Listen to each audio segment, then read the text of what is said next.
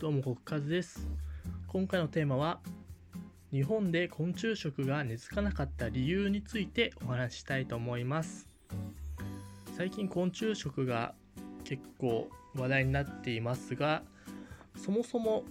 外国ではよくね、昆虫を主食にして食べるっていうところが結構ありますけど、日本だともう魚と肉とか、そっちがメインですよね。日本にも虫がいたはずなのになんで昆虫食がほぼないんだろうと。今だともう本当にイナゴの甘露煮とかそういうのだったらまだありますけど他の虫って基本食べないですよね。なのでそもそも日本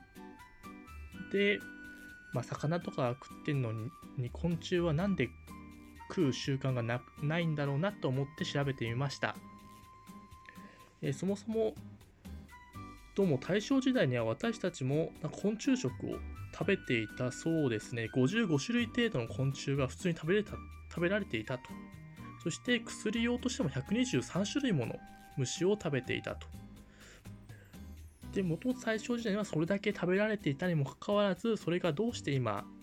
ほぼ全く食べることがなくなってしまったのかというとある時にハエをなんか駆除すべきだというのが世界で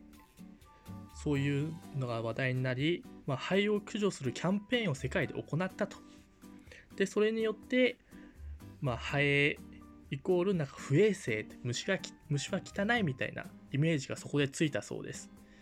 で、今までは昆虫食ってなったら、まあ、タンパク質を取るための栄養源として食べていたと。で、それがまあそういう不衛生で虫が汚いっていうイメージがついたことによって、まあ、需要がなくなっていったのとそれと同時に、まあ、欧米からの輸入で、まあ、お肉とかそういうのを食べるようになったので、まあ、肉もあって、まあ、タンパク質は肉で取ればいいと。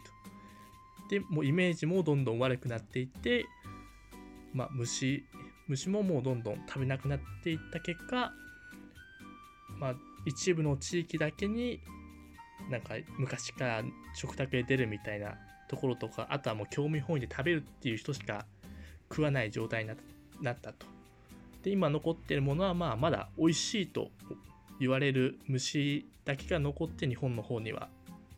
でもうお肉とかにみんな移っていったためもう日本では昆虫食は根付いていないという理由でした。ただ私も最近イナゴの佃煮をちょっと食べてみたんですが、もともと私は食べたことがなくて、まあ初めて食べてみて、で、買って、確かにすごい抵抗があったんですけども、まあ食べてみたら、ああ、美味しいな。でも、やっぱ見た目がちょっと、うん、苦手で、結局食べきれなかったんですけども、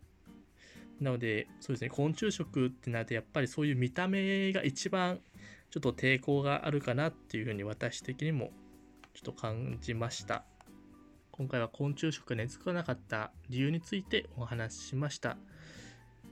えーこの放送では小さな気づきが日常を変え異世界へと題しまして私たちの当たり前にある様々なことを